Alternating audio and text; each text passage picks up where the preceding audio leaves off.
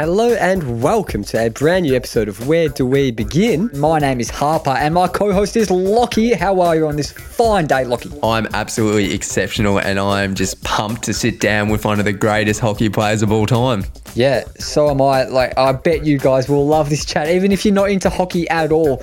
Uh, we're not the biggest hockey fans in the world ourselves. We don't claim to be, but uh, we do love good chats with good people, and that's exactly what Alison Annan is. So, should we just get straight into it? Let's dive in.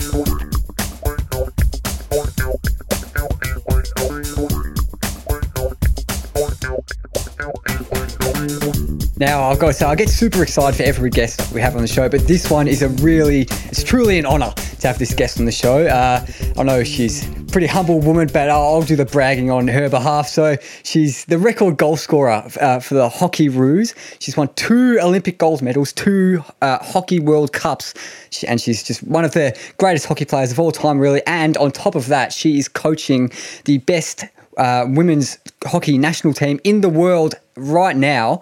I'm delighted to welcome onto the show Alison Annan. How are you? Good, thanks. How are you? Yeah, we're, we're going pretty well. Uh, Lockie, how are you, mate? Mate, I'm superb. As I was telling Alison before off air, just, you know, went for a run, went down to the beach. I'm absolutely on that endorphin high that exercise gives you. So I'm going superbly.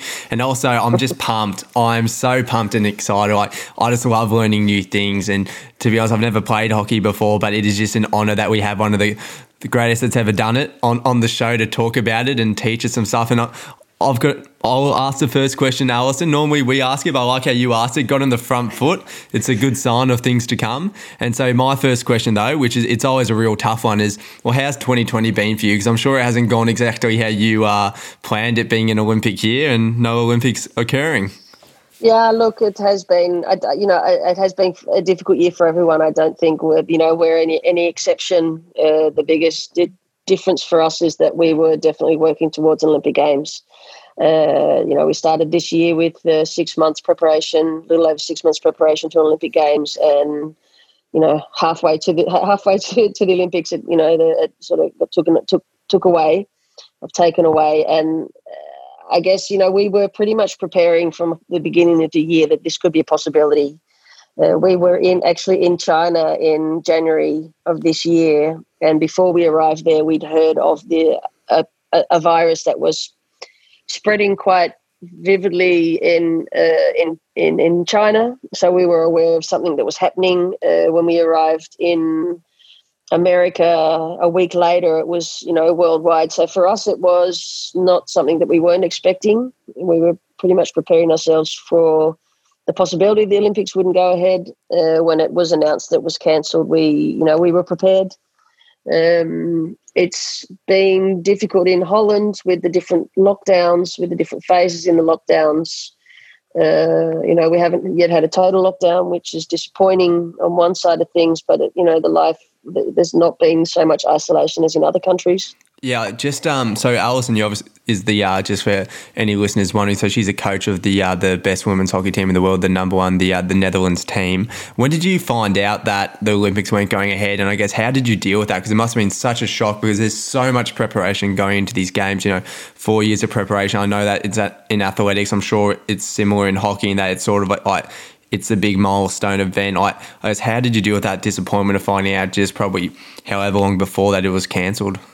Yeah, look, look, like I said, we'd we'd kind of be, been preparing about preparing. So we've been we've been we've been talking about it. You know, there yeah. might be a chance. The chance was it still are, a surprise when it did happen? Uh, look, it was it, it was disappointment, but it wasn't a surprise. So uh, I guess that takes a little bit of the the heaviness of the disappointment away.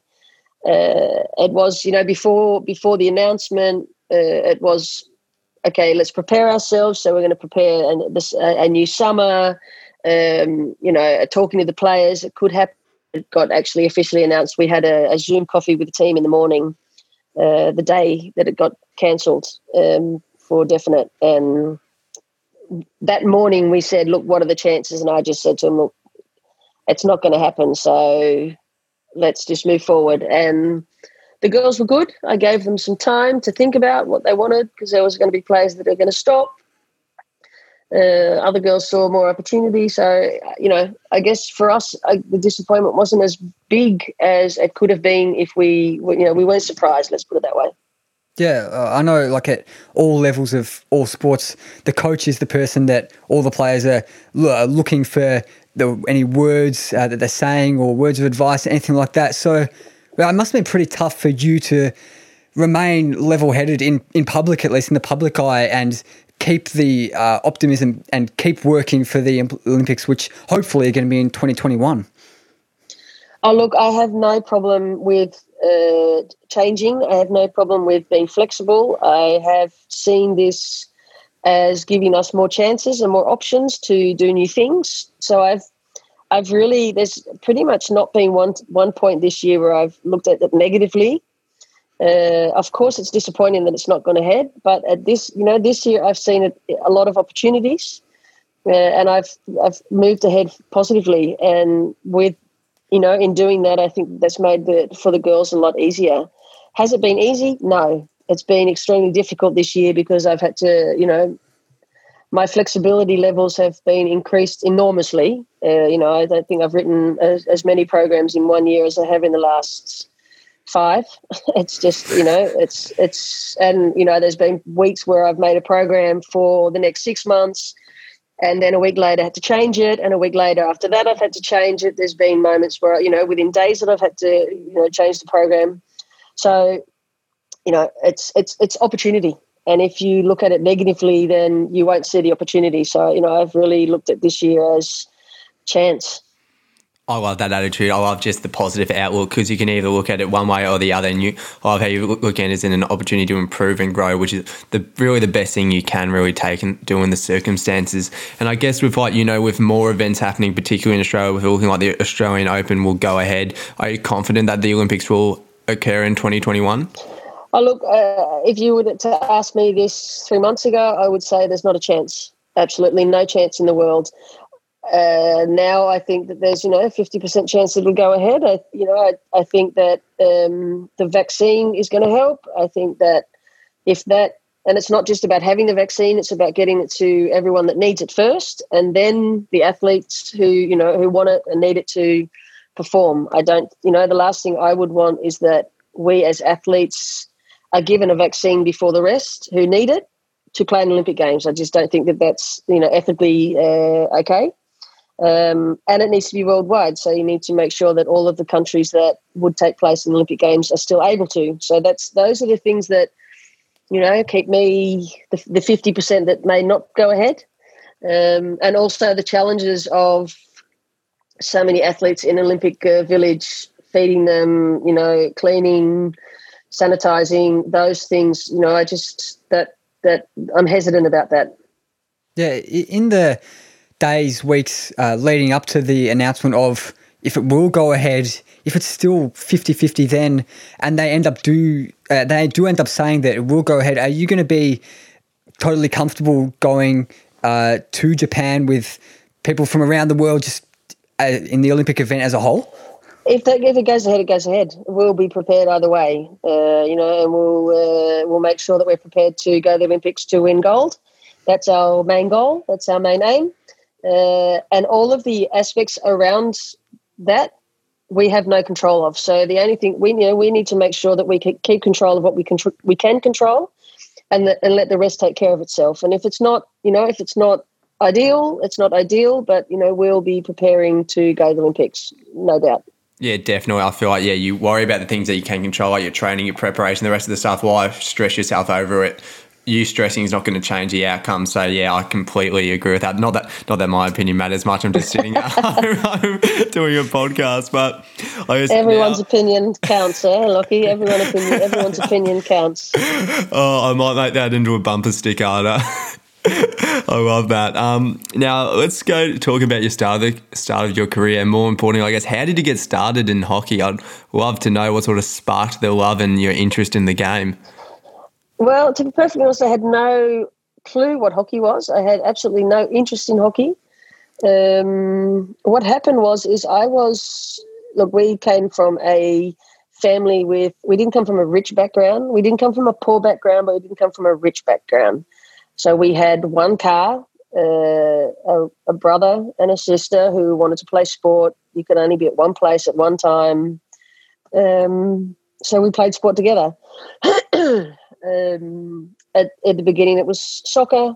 Uh, at one stage, I, you know, as a a, a girl, I wasn't allowed to play. Uh, excuse me. I wasn't allowed to play um, soccer anymore.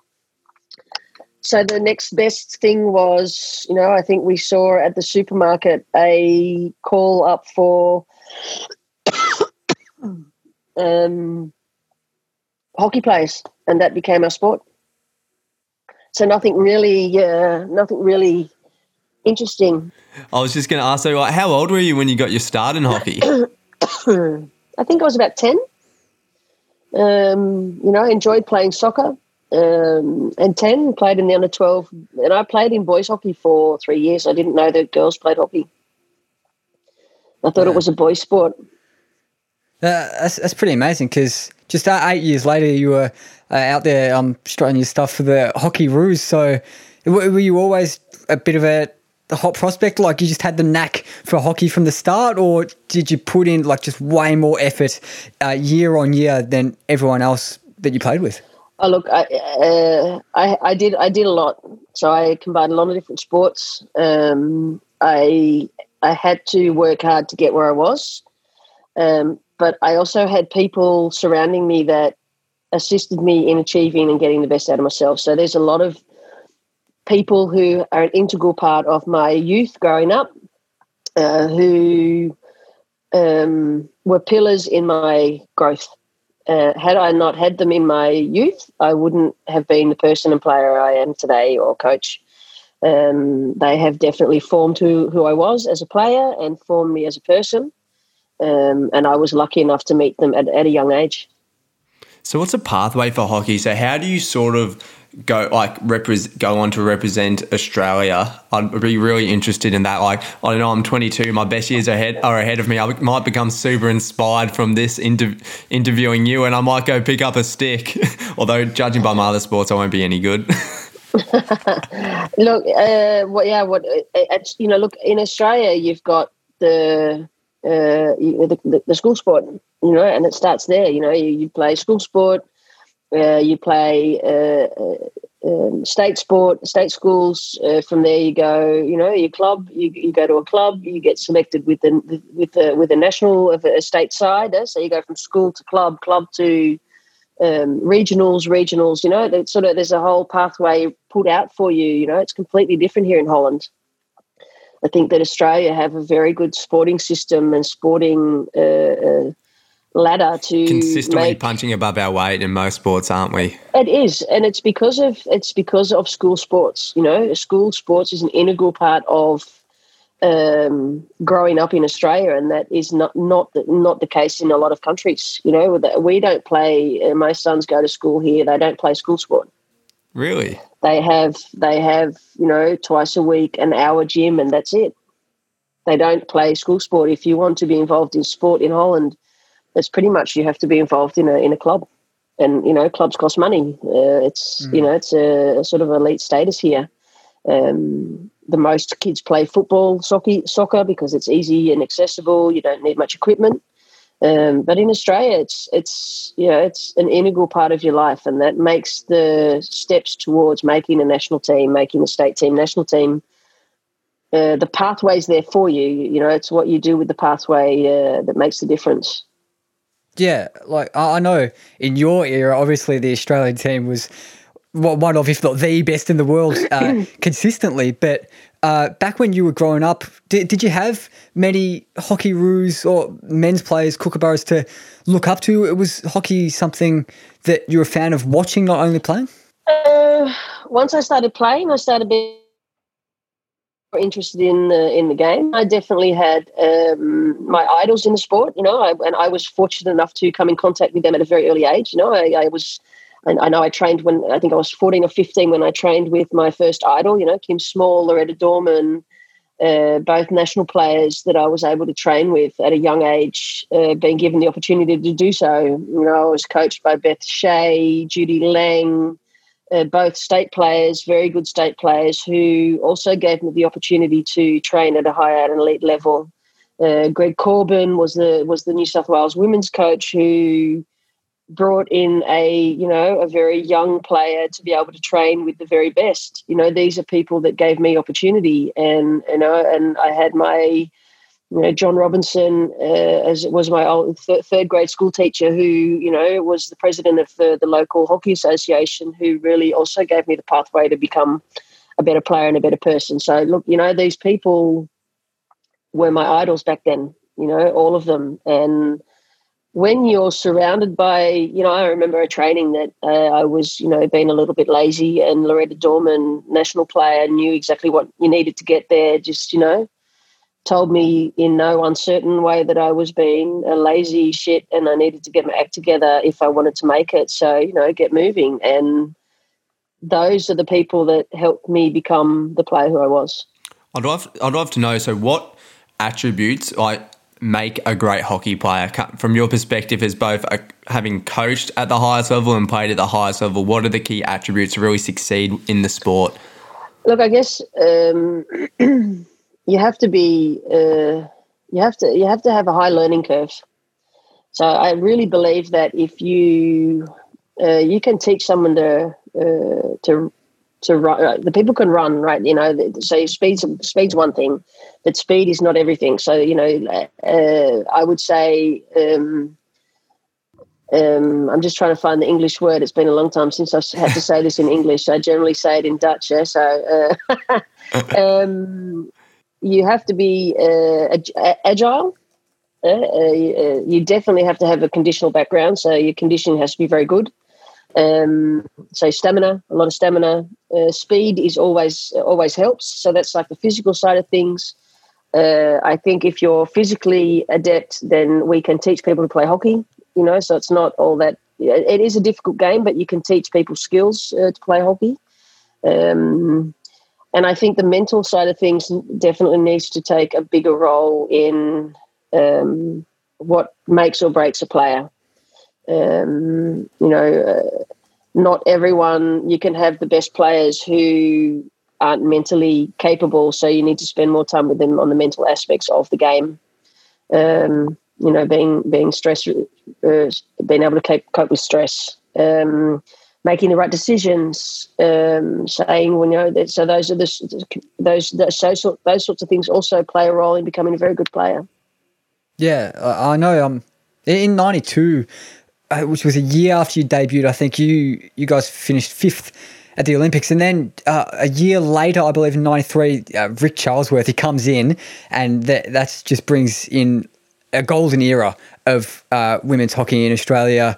Really, so uh, was he just like this amazing guy, just completely transformed it from the start? Because you you won Olympic gold just three years later, so was it instant impact? Yeah, Look, I just I, I I think that Rick did a you know Rick did a lot of great things, but I really believe also that the gold you know the golden era started in '88, right? So that's the first time that they won gold under Brian Glencross. Um, and you know a lot of the stories in theory begins that it began with Rick, but in theory it began with Brian Glencross, and he at, in his own way made a change back in you know '85 you know, you guys weren't even born then, I think, you know, 85.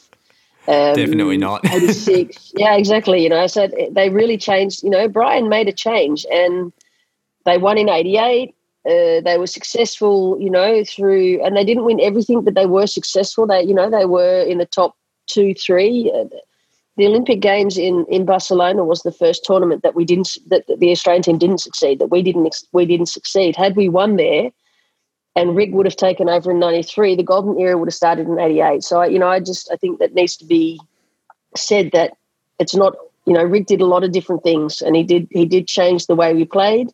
He was innovative. He, he really changed the way the game today. Um, but for Australian hockey, it started, it did start under Brian Glencross. So, what do you think was the biggest change? Because in 1996, you went on to win the gold. So, do you think it's what Rick brought to the table? Do you think it was, I guess, the consistency in that team, having a couple more years, getting to play together, learning to know each other, the way that you play? What do you think was the biggest difference from the 1992 and the 1996 teams that really that enjoyed the ultimate success? Yeah, look, I think uh, what Rick did is Rick, um, Rick, we were always ahead of other teams. So he was innovative in such a sense that other teams were looking at us and catching up. So it was like a catch up game, uh, which meant that uh, you know if he if he kept uh, you know being innovative, then we kept you know we we stayed at number one, and we also had a very good team. You know we had we had a great group of players who were all very good. You know we didn't there wasn't any weak link anywhere. It's my son. Um, any weak link anywhere uh, in a team, and you know that's he he did that through hard work. And, you know, we had a, a group of players who knew what it was to work hard, who um, were competitive within our team. You know, we were very competitive. We wanted to be the best, um, and we worked hard together. Yeah, that's just great. Really, kind of um, amazing. Just transformation from like the Golden Era starting in '88, and then where you coming in, just having that amazing period that you were part of the Hockey Hockeyroos for, or almost successful for uh, most of your career, just at the top of the Australian game, and obviously winning those gold medals in '96 and 2000. Was there much of a difference between the team and the way the team played between '96 and 2000, or was it just more of the same? Uh, well, it was different. So we made there, there, were changes made. There were changes made also with the playing group. So the you know the leadership group. Um, the way we trained, cha- the way we trained didn't change too much. So we trained pretty much the same way. At least that's what we th- that's what we think. Eh? So you know, me as a coach now, I I change things regularly, and they hopefully they think that it's the same, so that we don't feel the so they don't feel any sort of Look, for me, the changing process has to be subtle, um, so that the, you know it doesn't bring too much um, resistance. So I think that you know, maybe there were were changes back back in the time that we didn't really uh, take take note of. Um, the, the, the players group stayed pretty much the same with a few uh, changes within the playing group. Uh, we did change our system, which kept us alert, which kept, and, you know that was sort of you know keep the mind uh, keep the mind awake, um, challenge the mind as well. So we changed the system, but generally the rest pretty much stayed constant, and that that's also part of a, a good program. Eh? The, consistency in a program is also very important. If you change the system, you change parts of the system. Uh, if there's too much disruption in the program, then it's very difficult to be uh, successful. Yeah, you can't learn, I guess, if you're constantly changing parts to the program. So, yeah, I definitely get that consistency now. What was it like? Home Olympics 2000. That must have been amazing being able to represent your country in hockey at home, especially in Sydney, growing up in New South Wales. I, oh, I can only imagine how amazing that was. It was absolutely fantastic. You know, I we played the Olympic Games on, you know, a training pitch that I trained uh, on you know, for the last 10 years. Wow. Um, it was absolutely fantastic, you know, and I think, you know, looking back even now, and it's, you know, it's sometimes it's almost difficult to say it because people think that, you know, you're just biased because it's your country, but, you know, Australia put on the best Olympics ever. Uh, and, you know, the Sydney should be very proud and Australia should be very proud of the, those Olympics.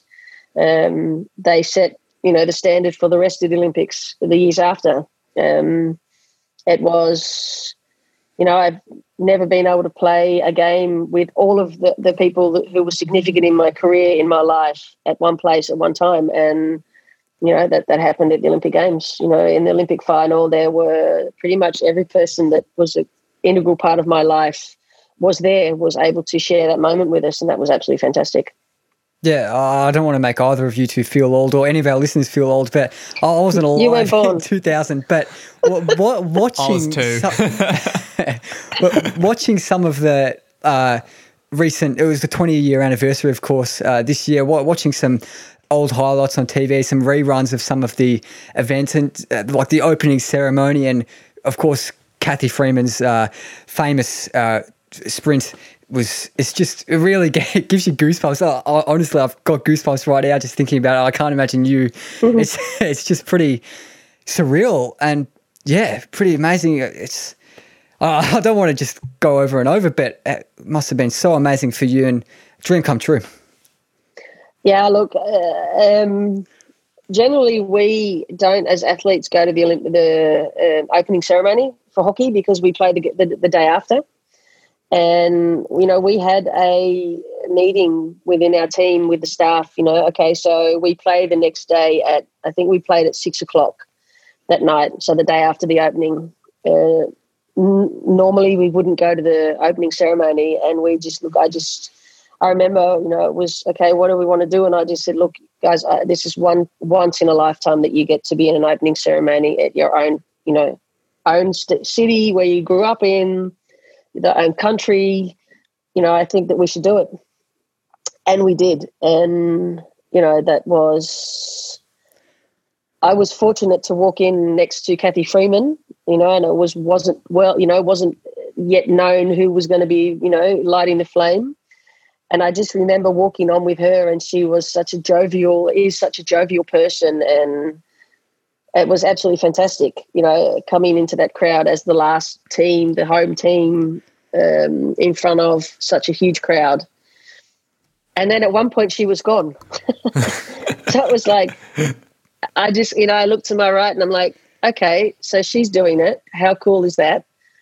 and the way you know her entrance and her clothes you know it was absolutely fantastic you know and i think for us as a hockey team uh, we were very fortunate uh, to have rechelle hawkes in our team who did the olympic oath and we were so very proud to have an athlete out of our sport and such an athlete you know she's the only uh, uh you know along alongside of dawn fraser to have three olympic golds at three different olympics you know that's such a proud moment for for her, but also for our sport.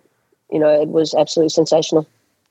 Yeah, and I guess this is such a broad question, but it's tough. I can hear the warmth of you like rem- remembering and reminiscing about those Olympics. But what do you think? What was your favourite moment of the, your career? You achieved so much, but out of your playing career, what what moment or part do you think is something that you're most proud of?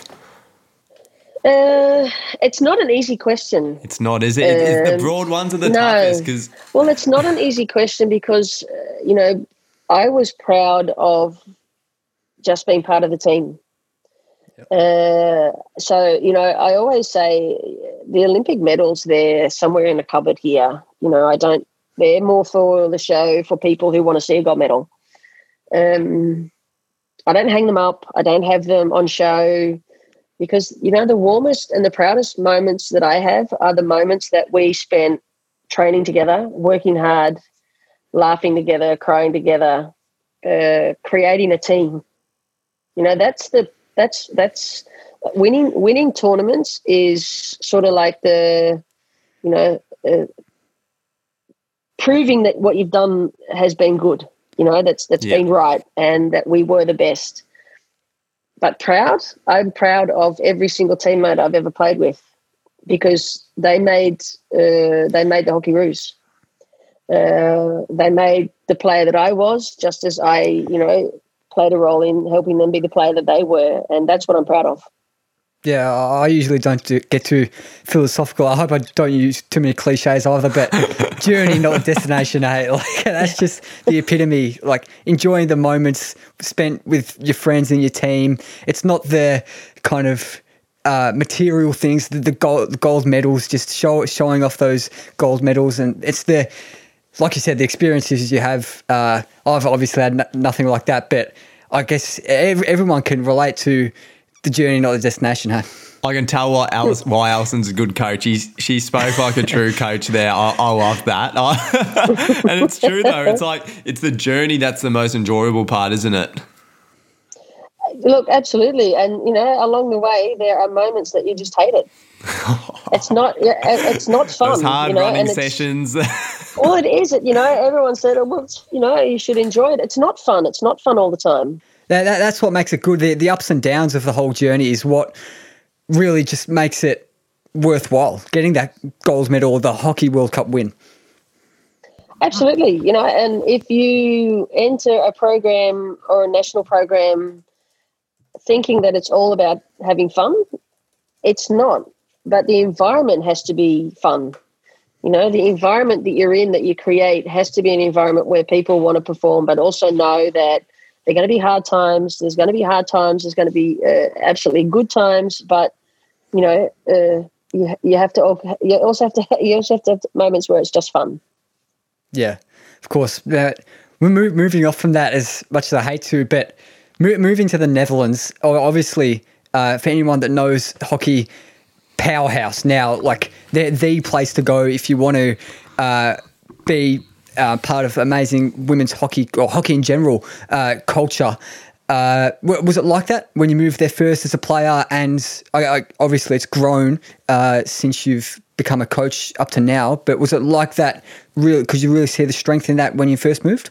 Look in the in the women's program. I think back back when I moved over, it was definitely the case. I think there were more more teams in the first division that were very good, so the the competition was a little stronger. Uh, unfortunately, over the last few years, a lot of players have moved to the top three teams, which means that the competition is not as broad as what it could be. Um, the culture around the sport here, so you know, is is very strong. Uh, every club has a clubhouse. Uh, every club here has a couple of thousand players in that club with a clubhouse, with own hockey fields. Uh, it's you know the environment here is absolutely uh, fantastic to become a very good hockey player. Do you get paid to play Um, club hockey over into the Netherlands? Uh, yes. What do you think about that? Well, you know, we're not a professional sport, eh? so um, once you ask players to not go to work, then you Yeah. should. Well, look, you know, if you're training throughout the day, if you're Yeah. training on a Thursday from you know nine till one, um, they can't go to work. So I Yeah, think so that for those ho- hours, So it, over there, so like players are just full time hockey players. Some of them that play for clubs in the country. Well, um, the, most of the a lot of a lot of players in the top teams just play Yeah. hockey, um, and because they train throughout the day, so you know they'll train you know maybe twice Tuesday, twice Thursday, once Friday, uh, and then play Sunday. Has it has Um, it always leads- been like that? Was it like that when you were playing? Were you just playing full time hockey during your career? Well, I, I you know, I in Australia, I was working um, also to support myself, but also to, you know, I think I think part of growing is that you, uh, you know, this needs to work as well. You know, you need to, you Yeah. know, need to, your brain needs to be stimulated doing other things. So, you know, I, that was part of something that I really believe in. Um, nowadays, if you look at the national players, there's very little time for them to be working, but they study a lot of the, you know, I think 90, 95% of our players study. So what sort of work Um, were you doing then during your career? Or you're playing, so you'd be I'll- training I'll look- hockey and then I I worked in a cake shop. I cleaned how I cleaned companies. You know, I was a cleaner. Um, I mowed lawns. Yeah, all things that you could pick up and put down pretty much straight away. I did an internship for a few days a week at a veterinary clinic because I wanted to go into veterinary science. I did a bit of, you know, I was kind of trying to find out what I what I enjoyed, what I wanted, but I never, I, you know, I, I did some intern work. Um, as uh, I was what was it, marking um, papers. Mm. You know, I was I was kind of doing a lot of different things just to fill time, but also to earn a little bit of extra money to, you know, to be able to pay the bills. Yeah, and I've heard, I like you've spoken about those experiences before because am am I correct? Like we're talking about that transition into coaching. You've also like got involved in businesses so you could learn how to manage people. Is that correct? Yep. Yeah. So look, I uh, I moved pretty much straight from being a player into a coach, and I missed certain skill sets that I knew that I missed. I was living in a different culture. I was I made the mistake of trying to force the Australian culture into the onto the Dutch culture. It didn't work. It worked in some aspects, but I had to respect the Dutch culture coaching and just train a few teams and went into the management because I, st- I did a com- commercial economics degree here in Holland, managed two, uh, three different country, uh, companies. Um, and after that, decided, okay, my skill sets is now bigger. I've learned a lot. Uh, went back into coaching as well. Yeah. Yeah, uh, what what I'm kind of interested in, Lockie and I were having a bit of a chat about this uh, before the show. In, in Australia, hockey is considered a bit more of a rich people sport than say your Aussie rules or your rugby league or something like that. Is it the same in over in the Netherlands, or is it more the sport of the people? Obviously, you've got football, soccer as well. look, it, it is more accessible because here, look in, in Australia, uh, I think there's more hockey fields in Amsterdam than there is in all, all of Australia. Oh wow! Um, at our club here, we have you know the club that my son plays in. There's uh, five pitches. There's a club, you know, 100 meters further up that's got four. There's another one, you know, 100 meters to the left that's also got four. You know, and that's only one area in Amsterdam. So being accessible to be able to train on, you know, hockey fields that's not grass, you know, because I think in Australia they play they still play on grass, which I, am not adverse to. I think that you know you could play you could play on grass. Given the weather in Holland, it makes it difficult to play on grass because it's wet, it's cold often, so it's wet, which which means you have to play on the on pitches. Um, it does make it an elite sport. A hockey to, to pay for a hockey field is you know it's an expensive thing. Uh, as a as an athlete, you need you know the right shoes, you need shin pads, you need a mouth guard, you need a hockey stick, uh, and then you pay your fees. I think you know you're a thousand dollars further that's not for everyone. Definitely. Unfortunately, you know, I'd like to see it, you know, much much more accessible for more people to be able to play. Definitely. Yeah, I, I, am by no means a hockey expert or anything like that, but the few times I've played it just uh, for PE class or whatever, and especially watching it, I love watching it. But the few times I've played it, it's just such an enjoyable thing, and it would just be great if it was more accessible to everyone because it's a sport that I think so many people would enjoy. So it's a lot of fun to play. Yeah, it, to the sports minister, the federal sports minister, if he's listening, uh, put some sure more fun into hockey, please.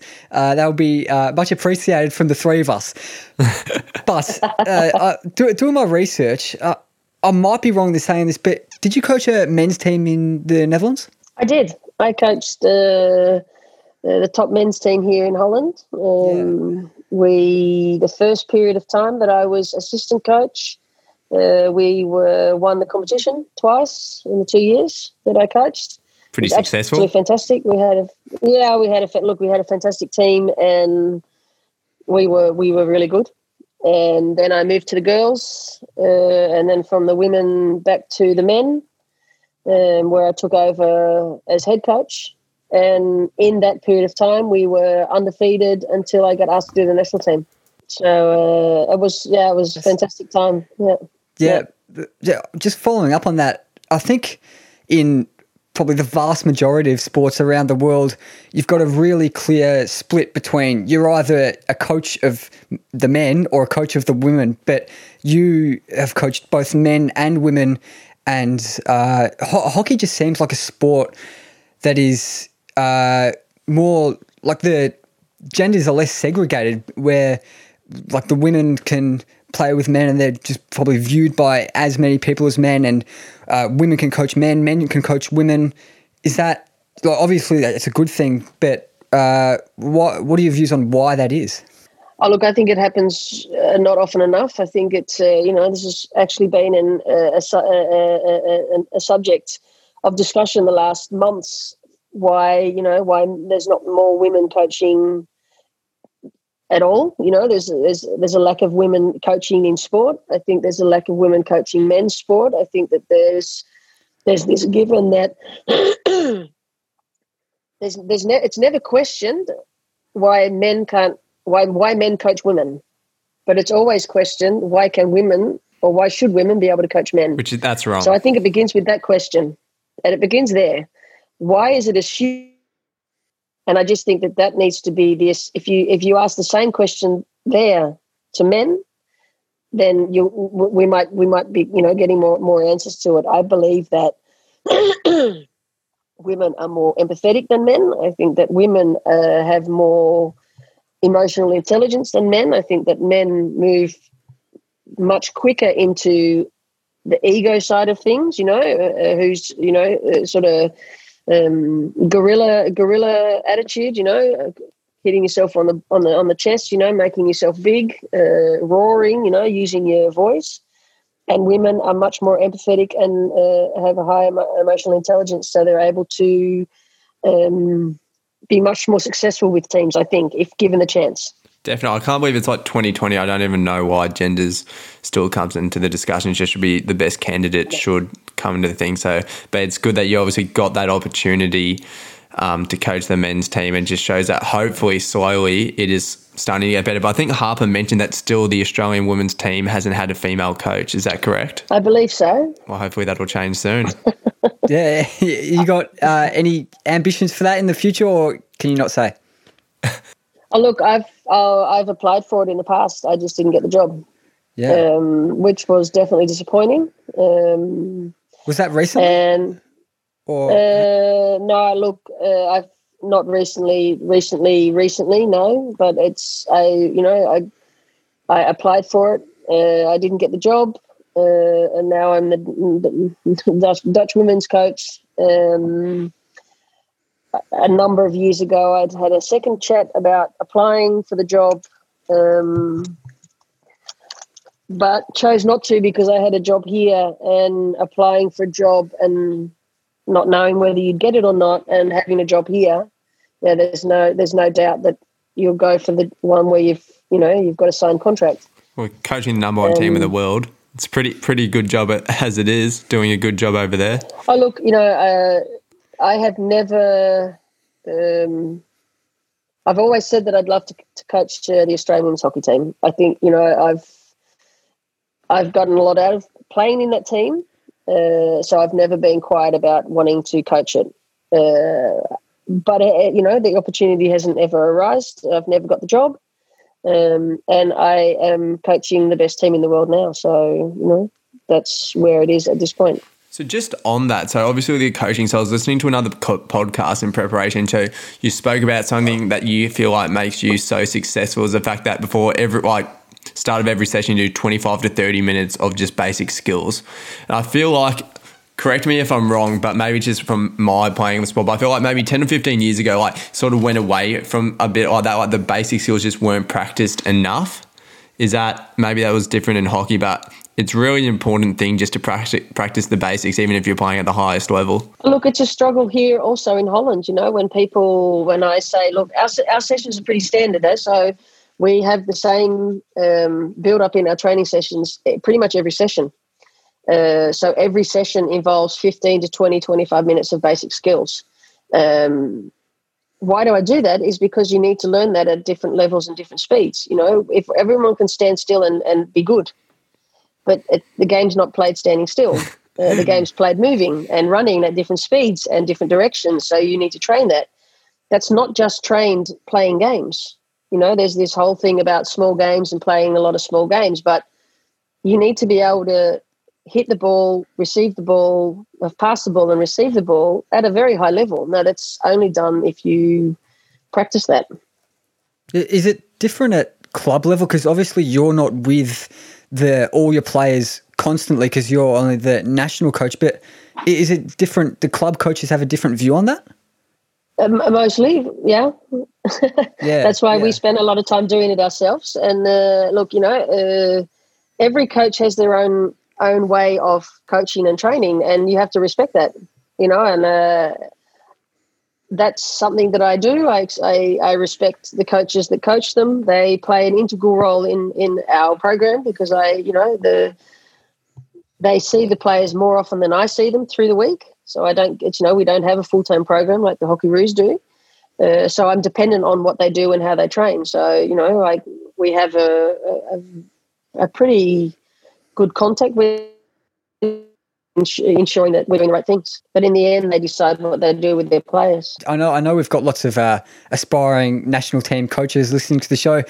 Have you got any uh, tips for keeping like a good team unity? Uh, have have good uh, bonds between all of your players at a national level because they all are at or maybe four or five different clubs in the Netherlands case. Oh, look, the first thing, the first, look, the, the first thing is you need to be open and you need to be uh, honest, uh, open in your communicating with the players, and that's back and forward. Eh? So you need to, if you're willing to, my motto is if you're, you need to, every question that you ask, you need to be willing to answer.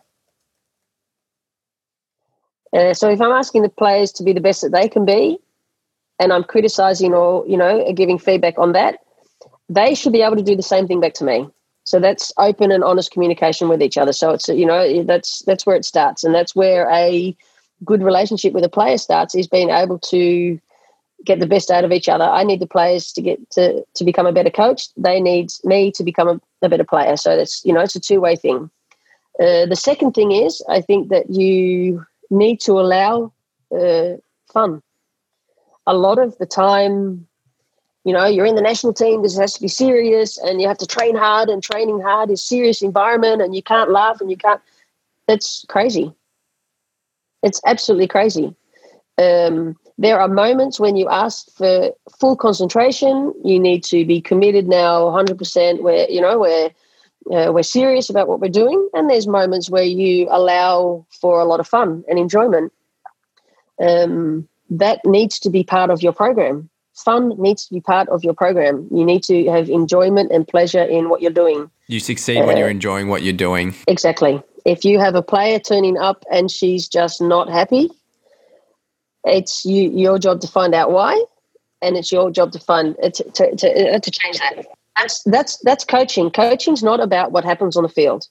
Look, there's trainers and there's coaches. A trainer uh, puts cones on the field and ensures that the what we're practicing is um, applicable to how we want to play. A coach coaches uh, um, behaviors.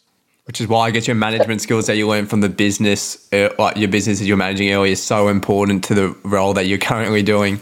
Absolutely, you know, and and coaching is about observing. So uh, yeah, I have two assistants who do most of the sessions.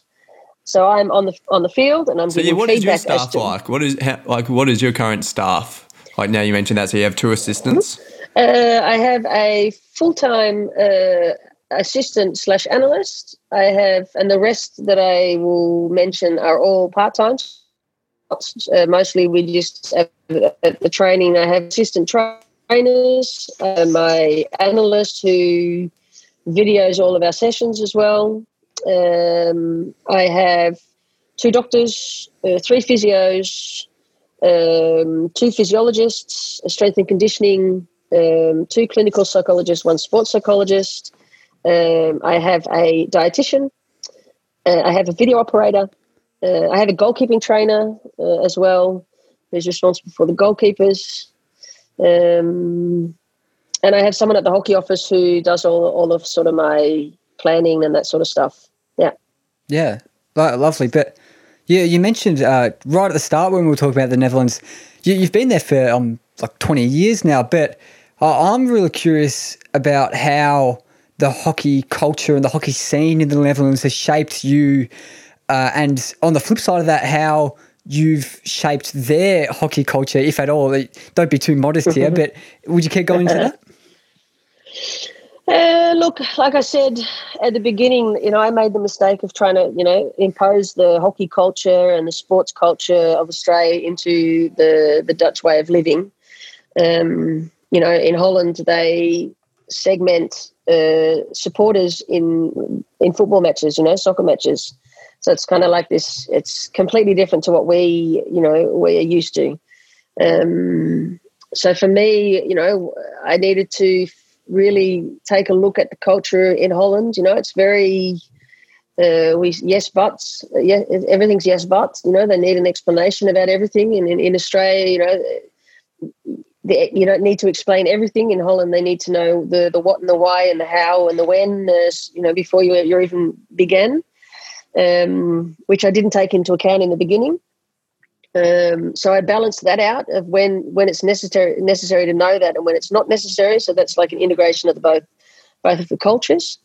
Um, what I also did is, uh, you know, we're in in Australia. I think we're more owners of our own development than what we are in Holland.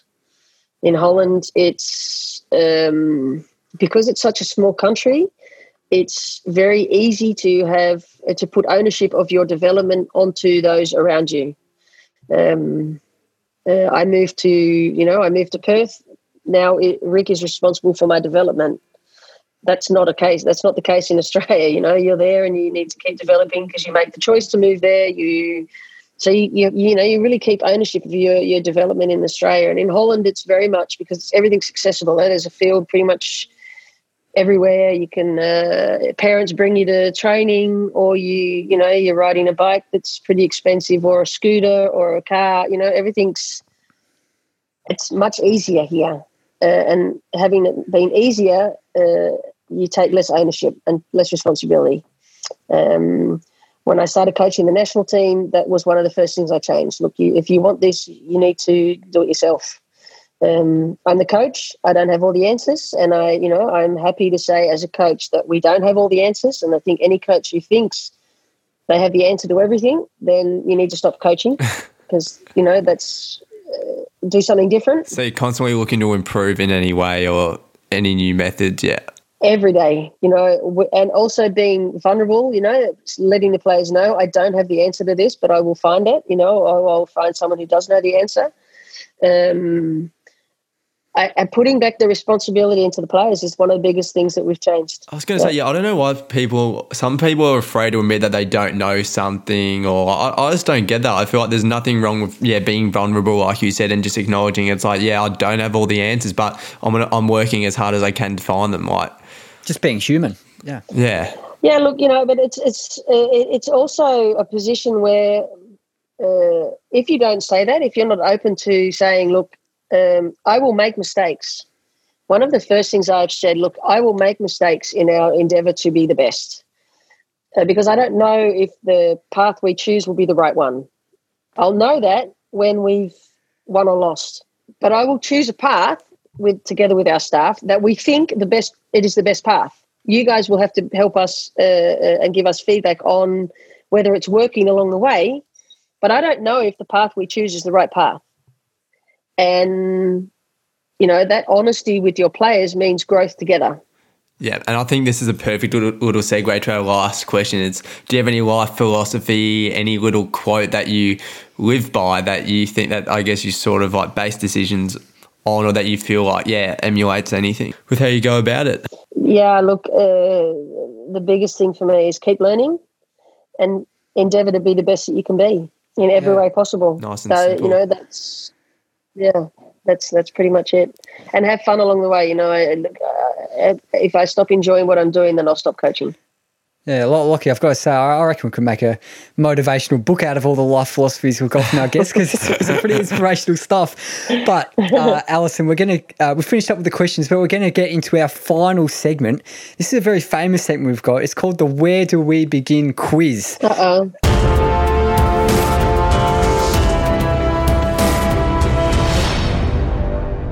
So I've got five questions. I'm going to pit yeah. you against Lockie, and they're five questions, all very, very vaguely uh, related. They've got some loose connection to you and your career. So I've got okay. five questions. Your name is your buzzer, and uh, as per tradition, I'm going to start with question one. Are we ready to go? Feeling about good about this one. You so, are? All right.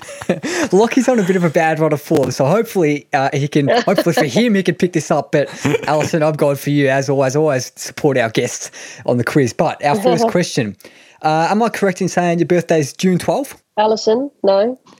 No. really?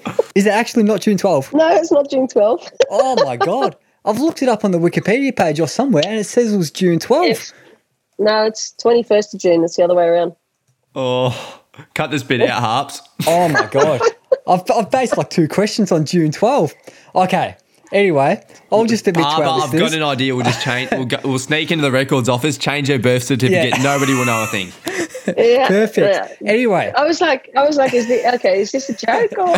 we'll just say a couple of questions aren't going to be related to your career at all, but I'll ask them anyway. So, uh, okay. uh, let's just say that hypothetically, your birthday is June 12th. A famous right. event uh, that happened on June 12th. a famous event that happened on June 12th in 1942 uh, was in Amsterdam, and someone received a diary as a birthday present. Who was that? Lockie, someone? Lockie, Lockie, Anne Frank. Anne Frank. Anne Frank is absolutely correct. Start off with an easy one. Lockie, build your confidence, and then we'll let Alison shoot you down the next few questions. Oh, gee whiz. I'm feeling good about this one, Harps. Okay. I reckon you've got all the. I reckon you've got all the questions, Lockie. I reckon this is like. Uh, Except for the June 12th, that, that, that spun you up a bit. Yeah. All right, let's go. That's embarrassing for me. Sorry about that. Anyway, question two. So, uh, obviously, I know for a fact that your name is Alison, so I can't get that wrong. And another Alisson, uh, there's a footballer uh, called Alisson uh, who plays as a goalkeeper for Liverpool and Brazil, uh, having earned 44 caps for Brazil so far. Can you name someone, a man or a woman, who's had more caps for the Brazilian football team? Lockie, Lockie. uh, Thiago Silva. Thiago Silva is absolutely correct. I'll have, a, I'll have a look at the Wikipedia page, and Thiago Silva has had 93 caps for the Brazil national team. So Lockie's 2 0 up. But How on earth do you choose Thiago Silva The song. and not a Ronaldinho or someone like that? Or he's too, you know, he's he's he's too old for you or not? You don't know who that is. there, there- there's a uh, song that I think Lockie might be into. Uh, bit, he's into his rap and his hip hop and stuff Here, called Thiago Silva, so he probably knows it from there. Uh, Alison, would you have said Pele or Ronaldinho or something? I'm guessing. Yeah, Ronaldinho. Yeah, exactly. Yeah. Anyway, yeah, you're still on it, Alison, so don't get your head down just yet. It's, uh, we're up to question three. Uh, so I believe uh, the date uh, where you won your first Olympic gold medal was the 1st of August 1996. Have I got that right? Or you don't know? I have no idea. I, I think it was. I think it was. Let, us just hope. Uh, please don't look that up, any listeners. Uh, anyway, uh, another thing that happened on the 1st of August 1996 was George R. R. Martin publishing the first novel in his series, A Song of Ice and Fire. Which TV show was both named after this novel? Game of Go for it, Thrones. Lockie. Nailed it. Game of Thrones Yeah. is absolutely correct. I have never watched it, Game of Thrones. Never seen it. Oh, Neither. Have, uh, you have Lockie, I'm guessing? love it. Apart from season from Yeah. season one to six is good. Yeah, okay. Never seen it. Ne- never seen it. Yeah, I haven't really got any intentions of checking it out, really. But uh, we'll move on to question four. Uh, another June 12 question, I'm afraid, that doesn't relate to your career. But uh, question four. Uh, it's another June 12 question, I'm afraid. Uh, See, but- look, that spun me because I have no idea what happens on June 12th. I've my whole life's based around June 21st. that's completely uh, torn the quiz apart My uh, misinterpretation of the Wikipedia page. Anyway, question four. This is the closest to the pin question. Uh, so, closest to the pin. Nelson Mandela was sentenced to life in prison on June 12 of which year? Uh, yeah. Um, 71. 71 is incorrect, but it's closest to the pin, so we'll give Lockie a shot. I've got no idea. Was it? I'll go seventy six. 76 is also incorrect, and I can confirm that it was 1964, so Alison's got the point. We love that from you, Alison. 64. But Oh my by the way, Harps, it just goes to show you can't trust Wikipedia. So any kids who are basing their assignments off Wikipedia, do the work first. Harper is Exactly. a perfect example here. Don't don't be like Harper. I, I can say I did look up Alison's Wikipedia page just then, and it does say the 21st of June. So I've Oh, just, no. I, I checked that about three times, and I must have just had in my head this June 12th. I reckon I reckon Alison has edited it while we've been recording to fix it up, just to make you look like even sillier, mate. Yeah, yeah. I wouldn't be surprised, honestly. Uh, anyway, question five. It's, it's 3 1 to Lockie, but Alison, you're still in the 3-1? game. Eve. 3 1. I got the first one. Hold on. No, no. I got the first one. Allison 12. No, Uh, no, I was Lockie, in Lockie first. buzzed in Oh, on the first oh. one. Yeah, yeah, yeah. Yeah. Who's over? No, no, no, no, no, no. I said no. Or did you say yes? I Lockie missed said, that. a- All right. Lockie said, and for, oh, oh, the June 12 one. That wasn't an actual question.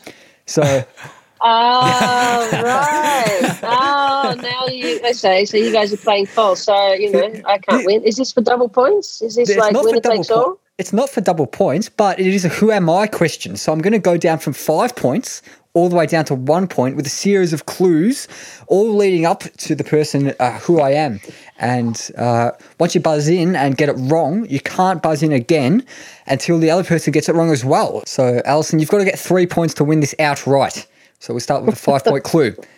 I was born on the 5th of May, 1988, in London, England, and I can confirm that is the actual birthday. It's not something, uh, a misreading of the Wikipedia page. I, I've got no idea. I've got no idea. We'll move on to the four point clue. Uh, it's a bit tricky getting it from there. For four points, after graduating from the Brit School in 2006, I signed a recording contract with XL Recordings. So born in 88. I thought you said 98.